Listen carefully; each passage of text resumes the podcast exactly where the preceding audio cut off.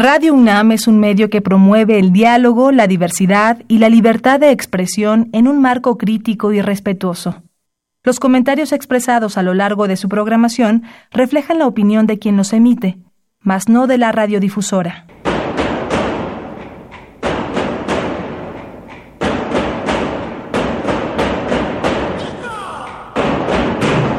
Discrepancias. Atacan a la universidad porque discrepamos. Viva la discrepancia, porque es el espíritu de la universidad.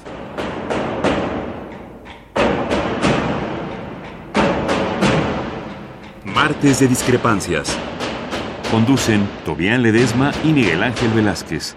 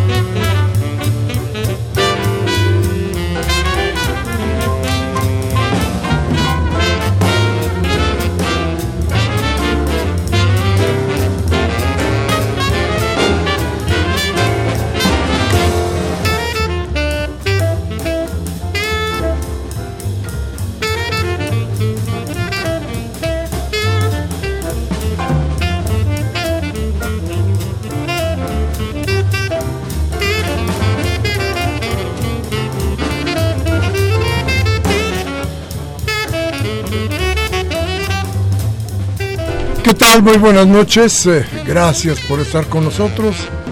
Esto es Discrepancias, Radio UNAM. Como siempre, como siempre, nosotros tratando de darle a usted la información necesaria para la toma de decisiones que serán importantes en su vida cotidiana. Eh, yo quisiera empezar por decirles que difícilmente entiendo muchas de las cosas de los pasos que se están dando con el presidente en funciones, porque esto de que será declarado electo el miércoles parece irrelevante frente a la, a la capacidad de trabajo que ha demostrado Andrés Manuel López Obrador en los últimos días.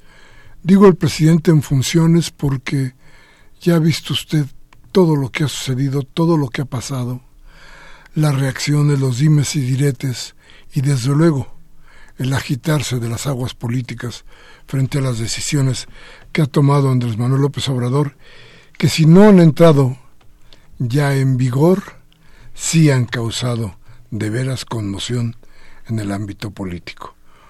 Una de esas que, que, que bueno, yo no podría dejar a un lado, es parte de lo que sucedió hoy por la mañana en Ciudad Juárez. ¿Cómo entender el perdón? Como una situación absoluta y totalmente moral en la que usted perdona al criminal moralmente. Tal vez pueda suceder, yo no sé si se pueda dar, pero le pide a usted, eh, Andrés Manuel, que no lo olvide. Si no lo olvida, ¿lo puede perdonar? ¿Se podría ver en algún momento el crimen de un familiar que no se puede olvidar con un ánimo de perdón? ¿Podríamos perdonar algo así? A ver, este perdón significa más una cuestión legal que moral? ¿Se trata de excarcelar al que cometió un crimen? A ver, entonces tendríamos que cambiar la ley. O tendría que haber una gran ley de amnistía para que la gente eh, culpable, los asesinos, los que trafican con droga, en fin, todos estos que le han hecho mucho daño a nuestra sociedad, estos salían de la cárcel libres. Pero no solamente libres, libres y sin empleo. Libres y sin posibilidad de mantenerse más que de la única forma que lo saben hacer. Sobre todo los más jóvenes. Traficando.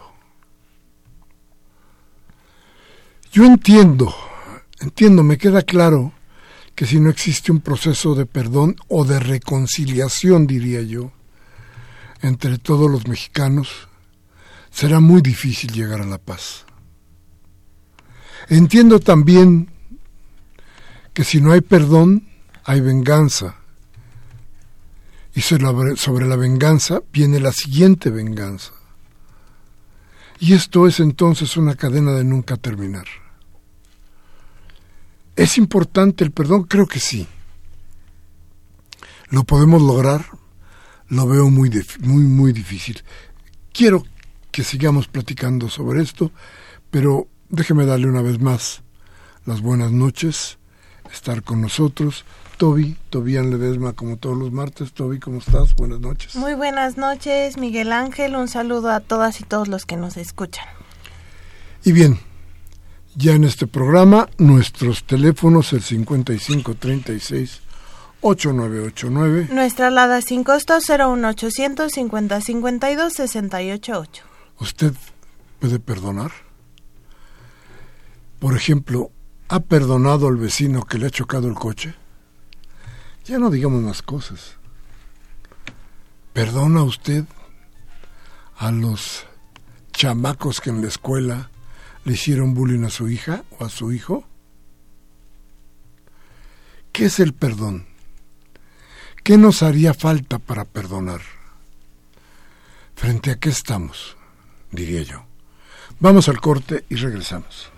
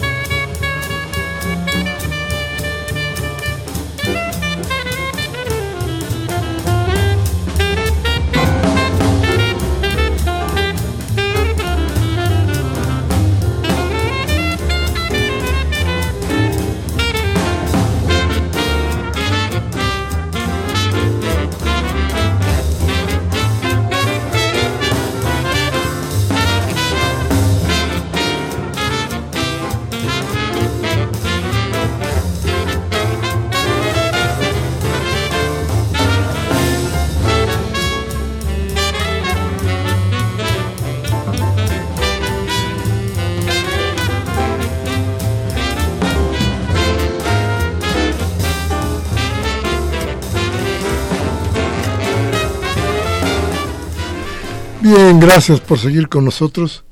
Qué bueno que está aquí en Radio Nam. Qué bien, qué bien que nos pudo sintonizar y que está con nosotros hoy, porque hoy es un día muy especial. Hablar de perdón es difícil, hablar de perdón, ¿a quién vamos a perdonar? Por ejemplo, ¿podríamos perdonar a Calderón? Imagínese usted que pudiéramos perdonar a Felipe Calderón. O que nos pudiéramos olvidar de las estupideces de Vicente Fox.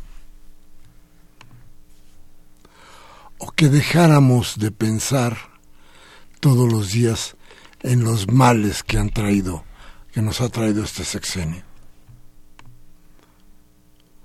¿Cómo perdonar eso? ¿Cómo hacer legal la impunidad? ¿Qué tendríamos que hacer? ¿Hasta cuándo aguantaríamos el perdón? ¿Hasta el primer día de diciembre y después de ahí? Cualquiera que comete un ilícito tendrá que pagarlo y lo de antes no cuenta. ¿Cuáles serán las, cuáles serán las consecuencias en las comunidades a partir, a partir de los daños que los que delinquen han hecho? ¿Cuáles son los, los procesos internacionales de, de paz que se han dado. ¿Todavía tienes tú alguna información? Sí, bueno, a lo largo de la historia moderna en, en la humanidad, diferentes sociedades han enfrentado las rupturas sociales que los han llevado a hablar del derecho al perdón y el derecho al olvido, que son dos conceptos que eh, jurídicamente se han utilizado y que tienen toda una definición. Por ejemplo, en el caso alemán, después de la Segunda Guerra Mundial, se utilizó el derecho al olvido es decir, como nación alemana en reconstrucción, empezar a hablar, a olvidar lo que había sucedido durante el nazismo y empezar a construir una nueva postura. Pero no es un derecho al olvido, es olvidé todo lo que pasó, entonces todos los culpables están completamente perdonados. No, es un derecho al olvido en el sentido de que no queremos que eso vuelva a suceder que eso no vuelva a pasar. Entonces, es un tema, es un proceso interesante porque fue desde procesos de reconstrucción social, obviamente la reconstrucción física del, del propio territorio, pero también de la mano con distintas prohibiciones del comportamiento, incluso político, de, de, de cómo se debe, se debía eh, y debe construir desde las masas y el trabajo con las personas en Alemania. Este incluso sigue perdurando hasta la, hasta el momento, pero eso ha ido acompañado con museos, investigación, archivos, memoria histórica de todo lo que ha estado pasando. En el caso mexicano lo hemos mencionado muchas veces y este aquí no sabemos cuántas personas han sido víctimas por la guerra del narcotráfico, específicamente por el narcotráfico, específicamente por el ejército, por las peleas entre el ejército y el narco.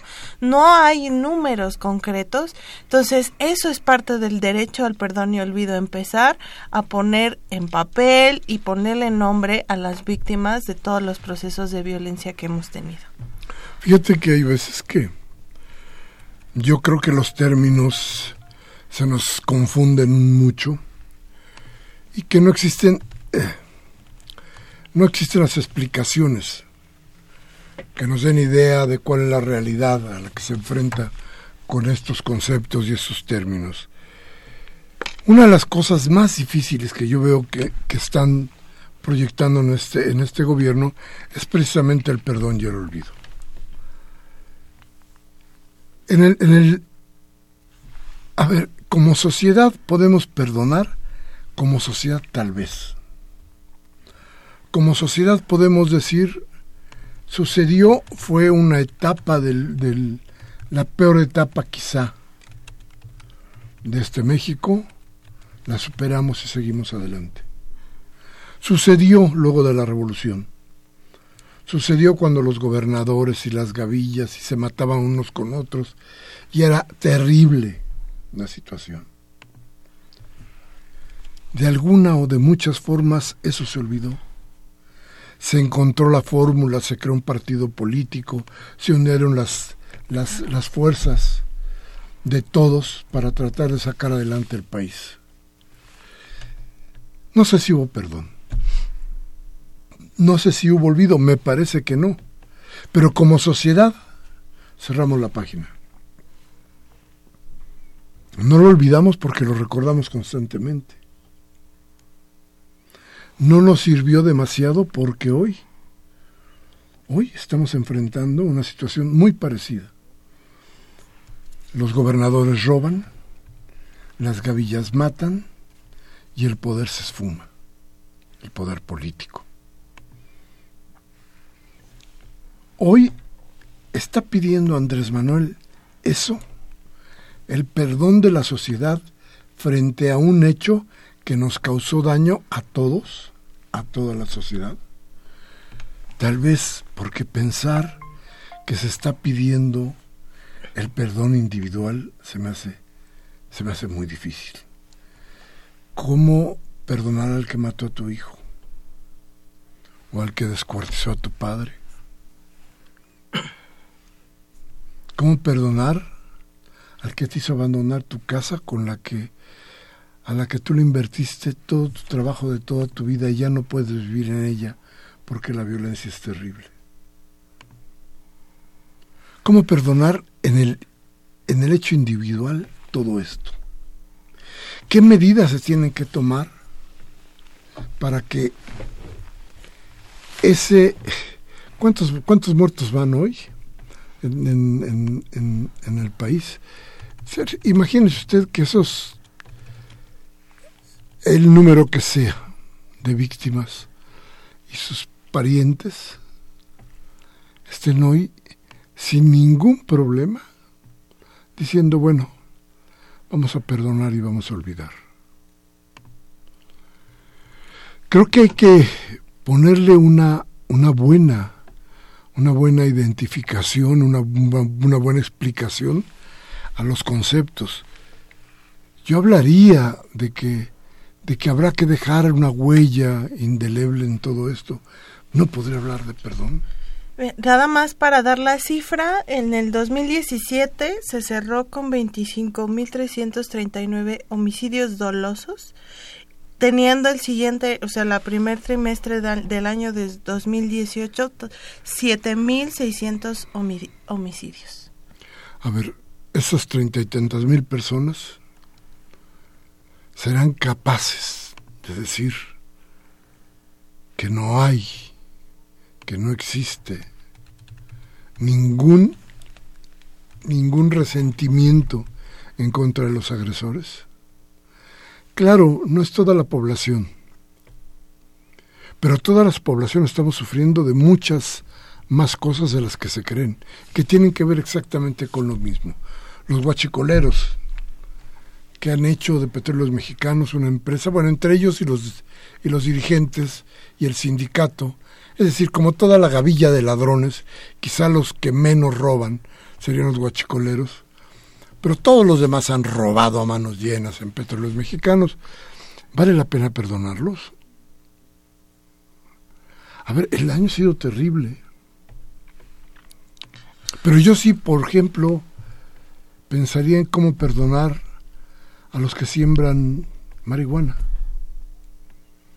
al campesino, al campesino que ya no le quedó, que, y, y, ponle tú que no los hayan obligado a punta de pistola, claro, pero nos obligan a punta de hambre, porque el asunto aquí es que no tienen alternativa, o siembran eso, o no tienen nada, y luego, fíjese usted, esos campesinos que terminan en la cárcel, que a final de cuentas apenas tenían para comer. Y se embarcaron en esto y terminaron mal. No, yo creo que ahí, ahí tendría que haber, ahí sí, límites, ideas, formas, pero el aparato, el aparato que tuviera que funcionar para que esto se diera, tendría que ser enorme. Increíble. Y lleno de jueces, ¿cuáles jueces? ¿Quiénes serían los jueces? ¿Quién podría hablar de perdón? ¿Quién, habría, quién podría hablar de cumplir la ley? ¿Cuándo tendríamos que cumplir la ley? ¿Cuándo tendríamos que ir a la excepción de, del amnisticio, del del, perdón? ¿Cuándo? ¿En qué momento? Eh, es un tema fundamental porque la responsabilidad del gobierno federal sobre este tipo de políticas de amnistía, perdón, olvido que están manejando tienen que ser clarísimas para lo que están transmitiendo y lo que la gente necesita, porque justamente no podemos hablar de amnistía ni perdón a temas que tienen que ver con la corrupción gubernamental de muchos actores políticos eh, en el país. ¿No? Que independientemente de cualquier condición, tienen que enfrentar la justicia mexicana y enfrentar las leyes y hacer valer por primera vez el Estado de Derecho en México, que eso parece una fantasía que no podemos, no se puede concretar. Pero si hablamos de procesos de pacificación y derecho al perdón en comunidades donde la violencia y la guerra contra el narcotráfico los tiene completamente divididos, donde no hay eh, ni siquiera vida comunitaria, por ejemplo, en algunos casos en Guerrero, en Coahuinicuilapa, donde es una de las zonas afro más importantes de nuestro país, dos semanas antes de la elección, la gente ya a las 7 de la noche no podía salir de sus casas por los niveles de violencia que se estaban acercando por el proceso electoral, todo lo que se estaba jugando y además que llevan años inmersos alrededor de comunidades que eh, pues viven del narcotráfico. Entonces, obviamente todos estos espacios necesitan reconciliarse pero es muy importante que el gobierno, el próximo gobierno federal entrante sea claro hacer dónde son los alcances de estos procesos de pacificación. Vamos a ir a un corte, nuestros teléfonos 55 36 8989. Nuestra alada sin costo 01800 50 52 688.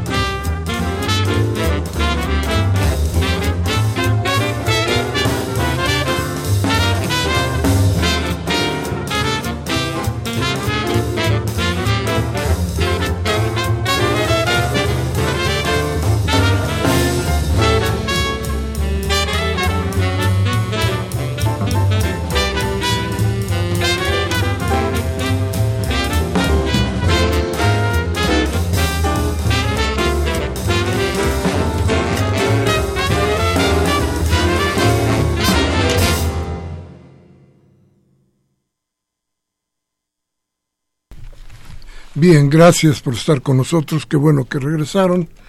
Más bien, qué bueno que regresamos. y qué bueno que ustedes siguen ahí, firmes a un lado de, la radio. Este. Eh, y planteándonos, bueno, las cosas que, que teníamos que, que ver, que tenemos que platicar, que nos urge platicar con ustedes. Bien, hoy habíamos invitado a Irmeréndira Sandoval para que nos platicara precisamente de qué está pasando.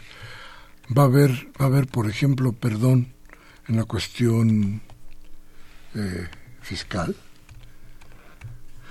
en los robos de, cuello blanco, pues no sé, pero nos dice Irmerendira que se le está complicando llegar.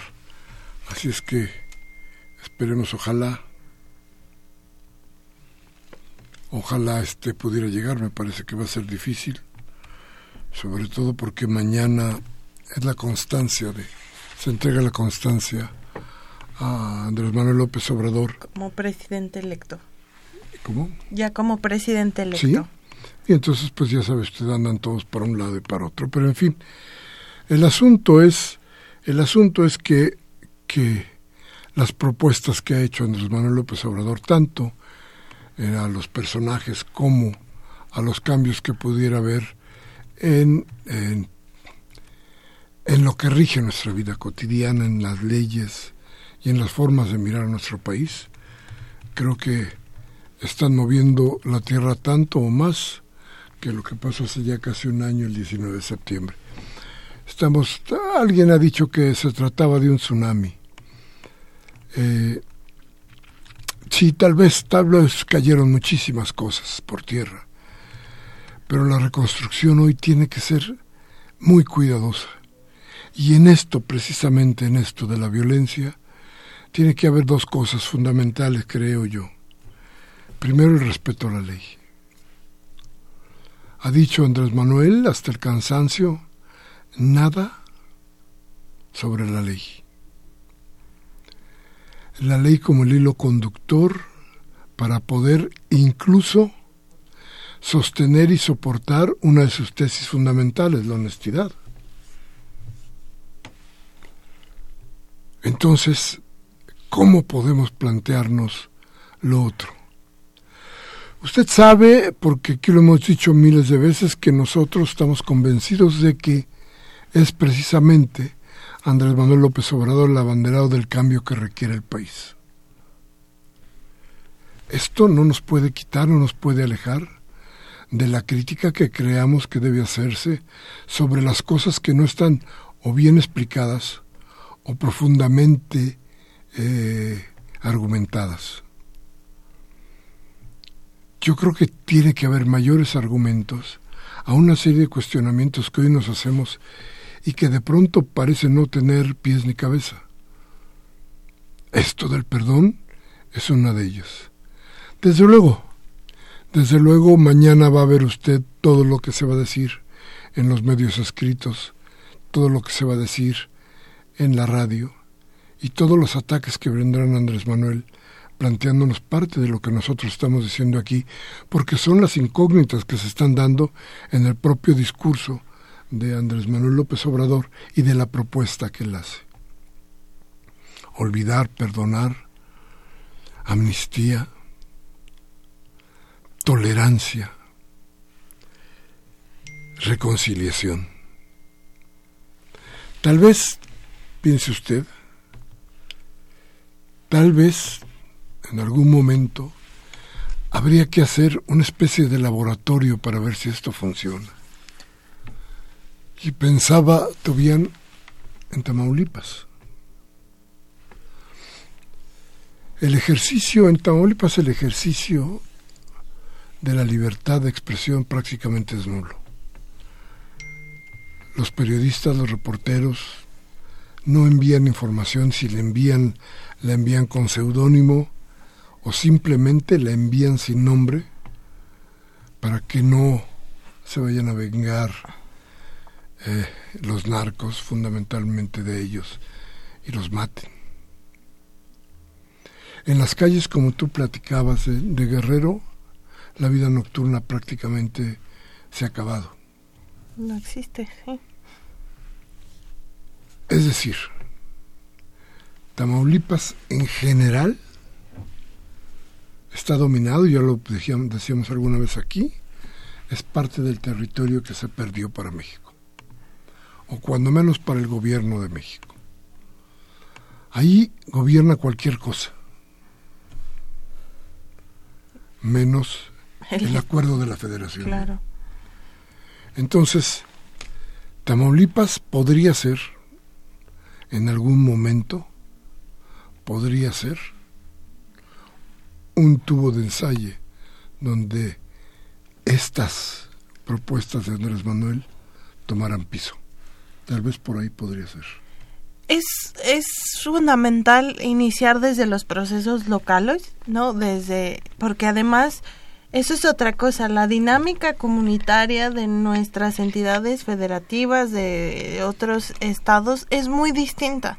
Entonces no se puede crear una política de pacificación eh, pensando que en todos lados va a funcionar igual. Fíjate que ahorita estoy revisando un artículo que se llama Perdón y Reconciliación, una perspectiva psicosocial desde la no violencia de que habla justo del caso de Colombia, donde hace un punto muy importante. Habla de la separación del actuar de los individuos en su día a día sobre sus procesos de rencor y venganza y los que tiene frente a un ente como es el Estado. Entonces habla de la población como un grupo y eh, la venganza, el odio como sentimientos sociales que se suman y entonces la respuesta del Estado tiene que ser crear ¿no? Eh, los mecanismos para ir resolviendo este tipo de sentimientos que tienen que ver con la venganza y el odio, esos son procesos de no violencia. Ahora, aquí también habla que el rol de los procesos y los medios de comunicación es fundamental para transmitir lo que se está haciendo. Son uno de los replicadores de los mensajes más importantes para construir estos mensajes de pacificación, estos mensajes de no violencia. Pero no sabemos en el caso colombiano, por ejemplo, en el Chocó, Colombia, que es en una zona que ha sido pues completamente violentada de, por la guerra contra las FARC, aún siguen enfrentando muchos procesos y que muchas veces la misma comunidad en vez de aceptar lo que el Estado dice que deben de hacer de sus procesos de no violencia, ellos mismos desarrollan a través del baile, la cultura, este, el arte, diferentes procesos. Entonces, veamos también la gente si ellos mismos en espacios como Tamaulipas se generan otro tipo de procesos que, ciudadanos, ¿no? Que no vengan dictados desde el gobierno de federal. Pues eso puede ser una salida. Me parece que el problema de Colombia, que podría ser un poco el problema nuestro, es la división, de la división increíble entre la guerrilla, las gavillas, el gobierno, un gobierno, los gobiernos de derecha, que ya tienen tres periodos en, en el poder, no han podido dar, porque también tienen su ejército, y también reprimen, y también buscan las soluciones violentas. Hoy el planteamiento es, sí, iniciar desde dónde. Tal vez es lo importante, desde la raíz, desde el perdón. Bien, vamos a un, vamos a un corte. Nuestros teléfonos 55 36 8989. Nuestra alada sin costo 01800 50 52 688. Regresamos con el 68 y la música.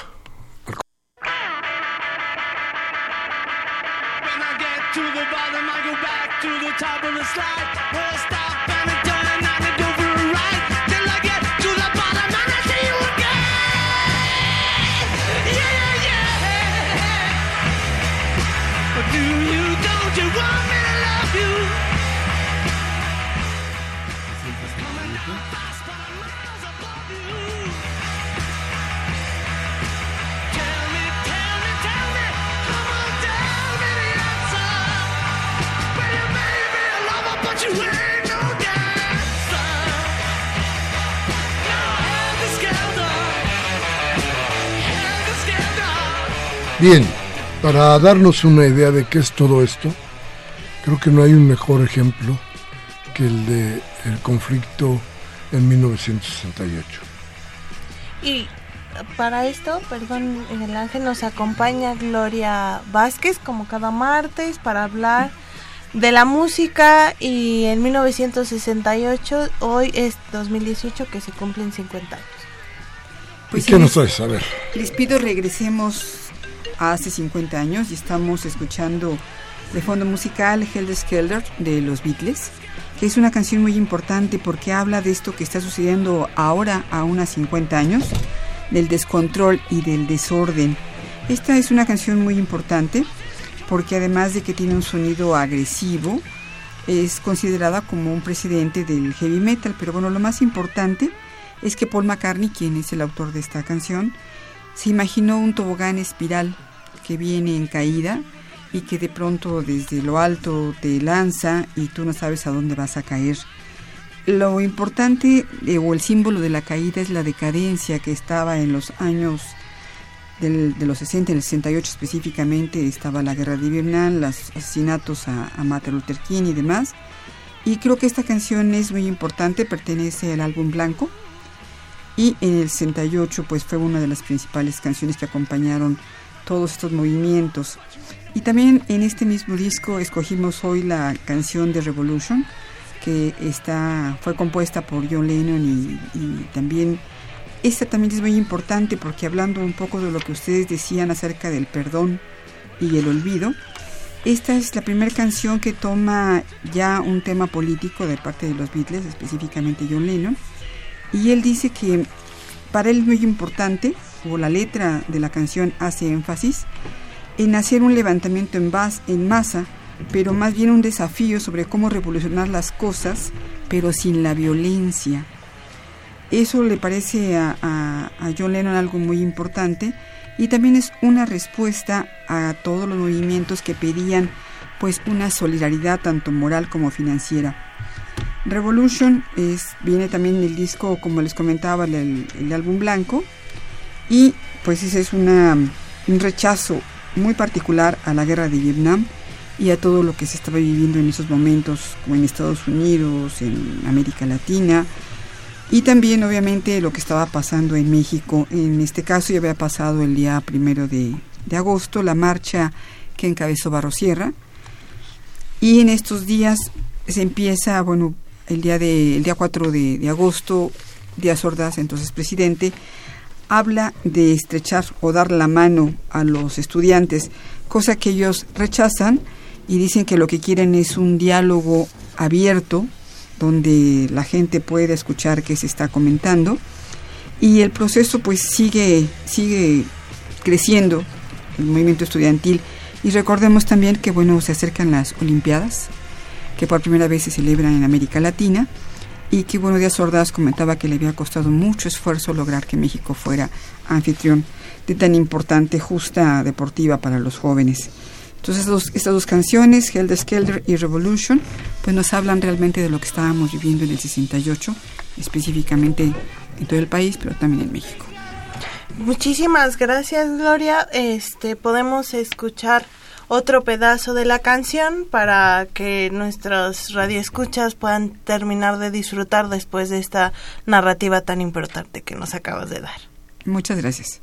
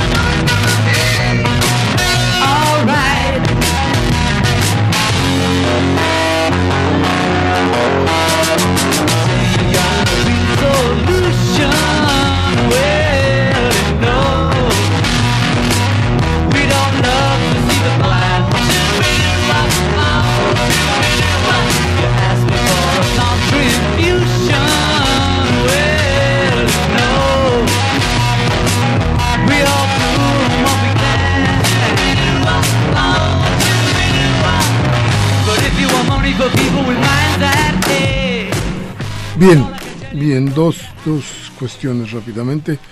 Nos abrís a Irmeréndira Sandoval que viene en camino. Ojalá podamos platicar un poco con ella, aunque sea un, un momento. Pero, y lo otro, bueno, este,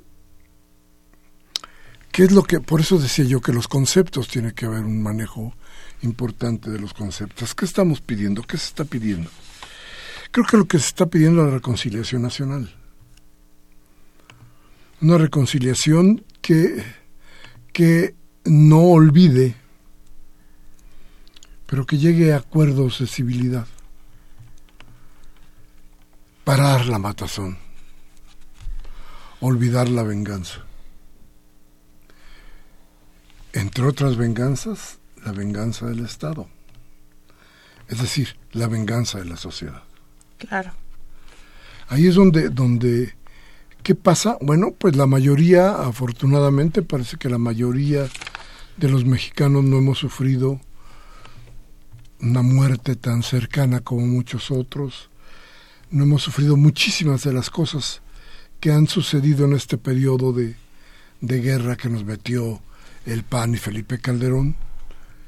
Y, Y podemos, los más, intentar crear las reglas que nos permitan una mejor convivencia. Sí, eso tal vez pueda ser. ¿Qué va a pasar con nosotros? No sé cómo pudiéramos plantearle a alguien que olvidara o perdonara el crimen. Pero vamos a plantearnos que México tiene que ir adelante y que en tanto tiene que ir adelante un acuerdo que reconcilie a las partes resulta más que urgente, más que necesario. Es la pedra de toque para la paz.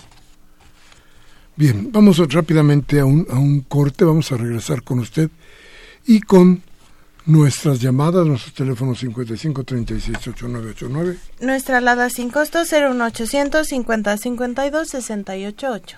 Vamos al corte.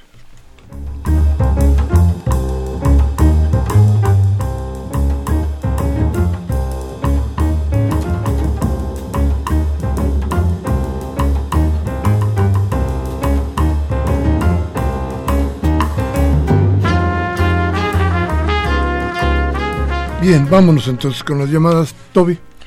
Eh, Manuel Moon dice un saludo para la señorita Rocío, que Rocío nos ayuda siempre aquí con las llamadas. Necesitamos una transición de este sistema neoliberal a uno donde lo humano y lo social sea el eje central de la vida en México, orientar a las fuerzas productivas hacia la cooperación y la planeación ciudadana para el bienestar de todos. Dice el profesor Gregorio Cervantes Cruz él habla de Catepec y dice, causa sorpresa que López Obrador diga que Slim es un gran ingeniero y un ejemplo para el mundo. También que Mid es decente y honorable. Mañana dirá que Salinas fue el mejor presidente de México. ¿Qué pasa? ¿Dónde está ahora la mafia del poder que tanto atacó? Ricardo Rosano de Gustavo Madero. Hablando de perdón, después de la feroz campaña mediática que montó MID para criminalizar a Néstor Salgado, AMLO respondió la agresión el 2 de julio diciendo MID es un buen hombre. Días más tarde, agradeció a sus adversarios no haberse pasado de lanza. Al parecer, Anaya y MID son los primeros en recibir la bendición de la amnistía.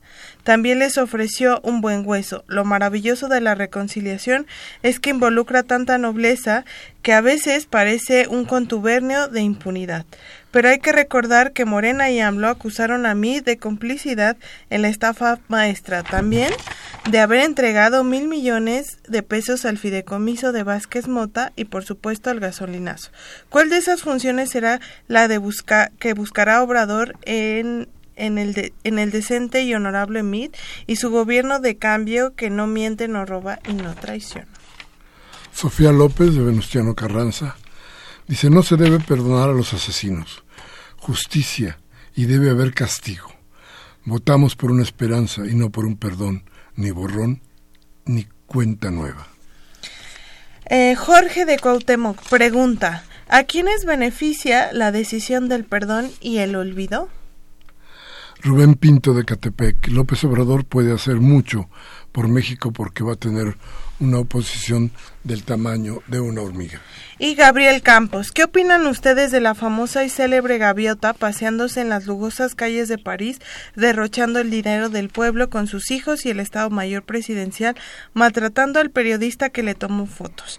Ya no se ha dicho nada del ataque cibernético al Banco de México. ¿A qué se debe eso? ¿Sabían ustedes que la deuda que dejan Peña Nieto y el Opus Dei Televisa cada es de a cada mexicano debemos 150 mil pesos. Sí, bueno, este, ¿qué, ¿qué está haciendo la gaviota en París? Pues eso, disfrutando de ser, de los últimos días de ser tan terriblemente poderosa, tan terriblemente impune y tan alejada de su pueblo. Es, esto es, esto es es muy, muy importante que lo tengamos en cuenta porque los cambios prevén que no será así la vida en los próximos seis años. Mire, hoy, hoy me encuentro la primera vez después de muchísimos, muchísimos años trabajando aquí, platicando con usted, hoy me encuentro que hay casi todas las llamadas, casi todas las opiniones planteando un desacuerdo con López Obrador. Por primera vez escucho que la gente no aplaude una de las medidas y alguna de las formas de gobierno de Andrés Manuel López Obrador. Yo supongo que Andrés Manuel debe estar sintiendo esto mismo que usted nos ha hecho, que nos ha planteado en el programa, debe estar haciendo prácticamente lo mismo, debe estar sintiendo prácticamente lo mismo en otras partes, en otras partes del país y en otros momentos de esto que ha sido el trajinar por la presidencia de la República. Difícilmente, si no hay explicaciones largas, si no existen foros de veras explicativos, didácticos, con muchísimo fondo moral y muchísimo fondo legal, explicaciones a los cambios. Son muchas las cosas que tienen a la gente pendiente.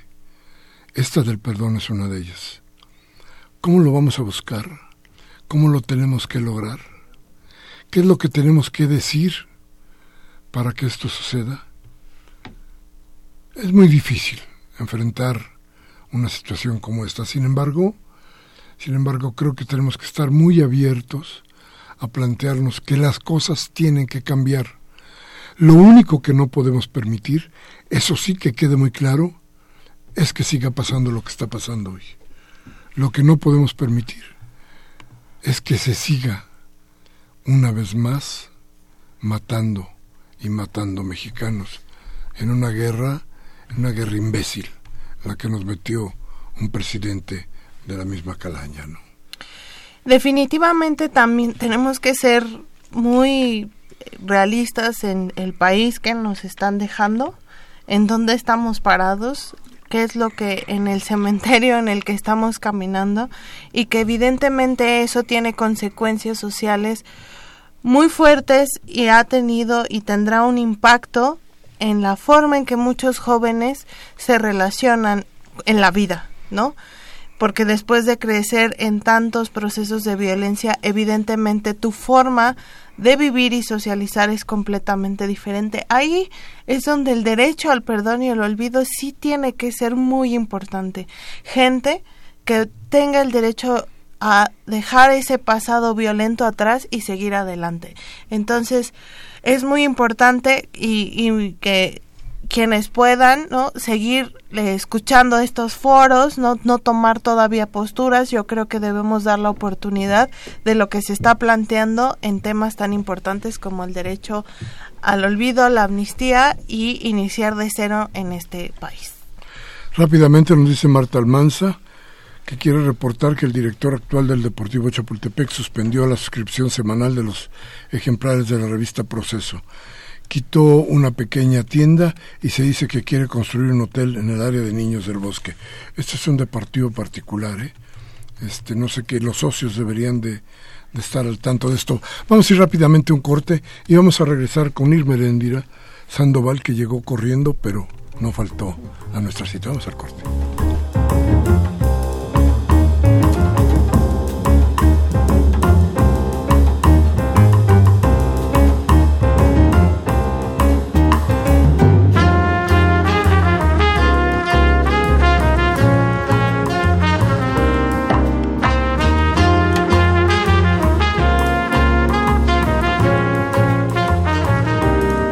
Bien, gracias por seguir con nosotros y ahora sí tenemos aquí a nuestra invitada. Pues hoy nos acompaña un ratito Irma Sandoval. Ella es la propuesta para ser secretaria de la Función Pública en el, en el próximo gobierno de Andrés Manuel López Obrador. Ella es de Guerrero, es investigadora de la UNAM y también fue diputada constituyente de la Ciudad de México. Bienvenida, Irma Fuimos, gracias, sí. gracias, Tobián. Fuimos los tres aquí. Muy agradecida con Miguel, con Tobián, con todos ustedes por esta gentileza de recibirme y eh, listísima para mañana. Ahora sí que el mañana. ¿Qué pasa mañana? Bueno, mañana nos eh, le entregan al licenciado Andrés Manuel López Obrador su constancia de presidente electo eh, y yo creo que es un momento histórico, ¿no? El, el comienzo de, esta reorganización, de esta nueva ética pública que estamos eh, ambicionando, que estamos eh, empujando con toda la voluntad y toda la convicción. Y eh, como saben ustedes bien, pues hemos venido trabajando desde hace eh, meses en, digamos, las directrices concretas que van a regir eh, en, a nivel personal este encargo, esta responsabilidad que será una, un relanzamiento de la función pública, de la actividad eh, profesional de, nuestro Estado y de nuestra función pública en el país. Fíjate que venía pensando desde, desde que dije que teníamos que invitarte. Si no estabas tú metida en un embrollo terrible, sobre todo moral, ¿no? Para decir, ¿y qué hacer con, con, con ciertos personajes? De, la, de los que ha llamado Andrés Manuel para que lo acompañen, desde tu punto de vista muy particular y desde tu ética, porque eh, ¿qué hacer con ellos? ¿Qué hacer con tantas cosas? Yo, yo sé que esto es para que nos dé para tres programas, pero... Exactamente. ¿No estás muy conflictuada? No, yo estoy muy, muy eh, comprometida, muy contenta y sobre todo eh, muy eh, confiada en que la claridad, el liderazgo y la probidad de el licenciado Andrés Manuel López Obrador va a ser lo que aclare todas las dudas que con toda razón pueden surgir eh, desde un punto de vista u otro. Así como, digamos, eh, personas muy críticas a ciertos actores están expresando sus dudas eh, en los medios, en las redes, en las opiniones diversas, pues hay otros sectores que también tradicionalmente han tenido sus suspicacias eh, con una serie de, posiciones que en lo personal, por ejemplo, yo he tenido, ¿no? Y que eh, se están dando cuenta que pues vinimos a construir todos. Estamos en este momento para construir. Creo que Andrés Manuel López Obrador ha sido muy maduro en esta perspectiva de reconciliación en esta perspectiva de reconstrucción y de regeneración nacional. Y entonces eh, los actores en lo específico hoy eh, importan menos que lo que importaron en otro momento, en otro régimen, porque este es el régimen, me parece, pues de, de México, de la unidad y de la reconciliación. Mientras que otros regímenes sí eran mucho más, ahí sí para que veas, caudillistas, hasta me atrevería a decir populistas eh, en el pasado. Hoy no va a ser así, me parece. Pero hasta qué punto será el quiebre pensando en los actores.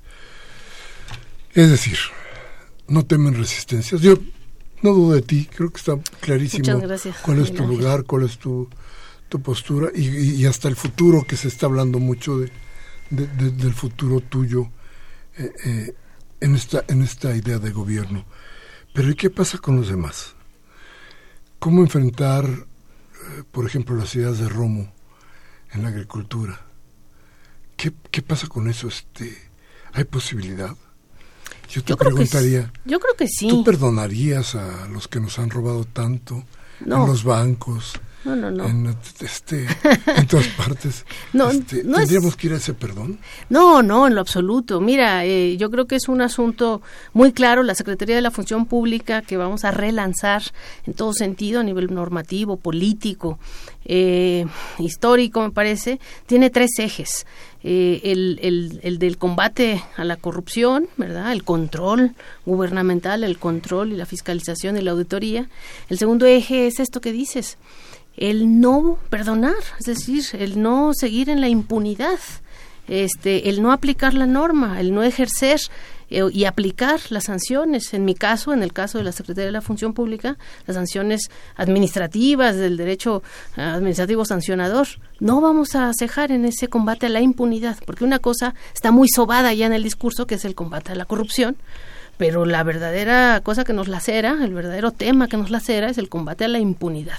Y ahí no vamos a hacer tampoco este, no vamos a jugar con este asunto. Y el tercero es el que nos permite este tipo de alianzas estratégicas, avanzar en conjunto, unitarios, ¿no? unidos, que es la profesionalización, la instauración de una nueva ética, de nuevas perspectivas, de nuevas formas de, de darnos la mano, trabajar y empujar por el desarrollo de México. Porque eso es lo crucial.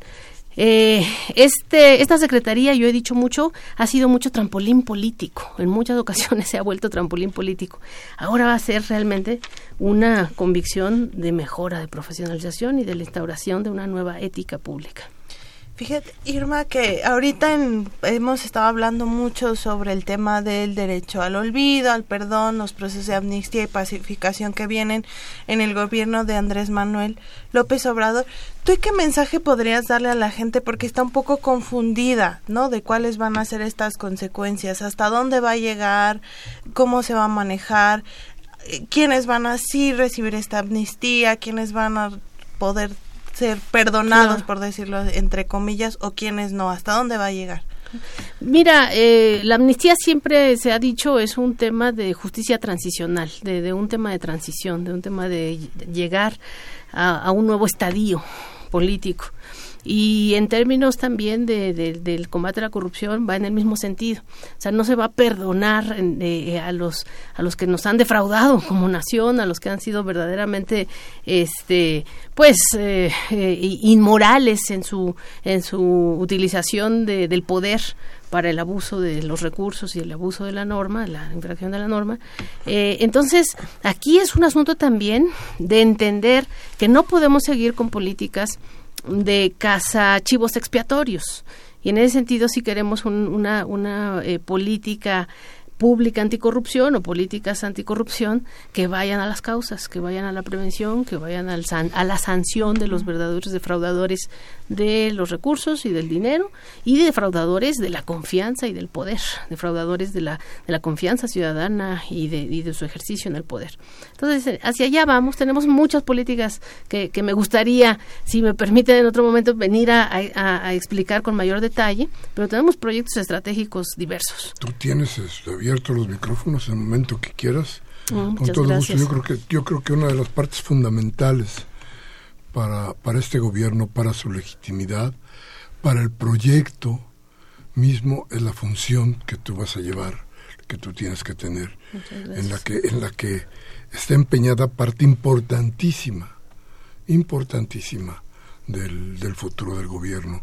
Qué bueno que hablas de no perdonar porque hoy les comentaba hace un momento, después de muchísimos años de estar aquí en, en Radio UNAM, por fin, por decirlo de alguna manera, encontré que nuestras llamadas, las llamadas del público, criticaban por primera vez a Andrés Manuel López Obrador, después de años y años y años, planteándonos no al olvido, no al perdón. Creo que hay, hay gente muy lastimada y creo que sin ser torquemada, yo creo que tendrás que hacer alguna cuestión por ahí muy importante, ¿no? Claro, no, tenemos toda esa responsabilidad, Miguel Ángel, y, mucha convicción. Yo vengo, como sabes, como generosamente todavía lo, lo señaló, de Guerrero, eh, una de las entidades más y de una familia luchadora. Y de una familia que me llena de honra. Mi padre, mi padre fallecido ya hace este 18 años, que estaría feliz de este momento histórico. Este, a ellos me debo, ¿no? A esa, a esa herencia de, lucha y de, y de convicción de que no vamos a, a, sí, a, simular este, los compromisos que, que ofrecimos en, campaña, que ofrecimos para, para, para el pueblo mexicano. Entonces, eh, no se trata, por eso digo, de perdón o de, de olvido, sino de justicia, de justicia transicional, ahí sí. No se trata tampoco de llegar y meter a medio México tres cuartas partes de los jueces o de lo que gustes y mandes en la cárcel, sino de, de empezar a reconciliar, a poner nuevas directrices, nueva, eh, una nueva forma de ejercer la política y, de cuidar nuestro, nuestro camino hacia el desarrollo. Pues nos quedamos, nos vamos a quedar con, con la idea de volverte a ver por aquí para que nos platiques bien a bien cómo será todo esto. Desde Creo que luego, es sí. importantísimo para todos nosotros y desde luego importantísimo para México. Se nos acabó el programa. Muchísimas gracias, Inmerendira, y te esperamos aquí. Muchísimas gracias, Miguel Ángel. Tenemos muy honrada y, y muy agradecida. Gracias a A Máximo García, Augusto Holguín y Manuel Munguía por sus llamadas ya no nos dio tiempo de leerlas. pero las tendremos para el próximo martes. A Humberto Sánchez Castrejón, que estuvo en los controles técnicos. A Rocío García Rocha y Yeudiel Maldonado. Y a Baltasar Domínguez, que estuvo en la producción. Gracias, Gloria, también. Gracias a ti, bien. Y gracias, a usted por estar con nosotros. Recuerde usted, por favor. ¿Se me olvidó don Humberto Sánchez? No. Claro que sí, don Humberto Sánchez que hace volar esta nave. Bueno, y le decía gracias a usted por escucharnos y como siempre le pido que eche a andar su mente, que trabaje su convicción, por favor. Si lo que hemos dicho aquí le ha servido, por favor tómese un café con sus amigos mañana y hable de lo que, que hablamos. Y si no quiere pensar y si su reflexión no le da, pues cámbiele a Televisa o Radio Fórmula para que le cercenen la voluntad del cambio. Hasta la próxima.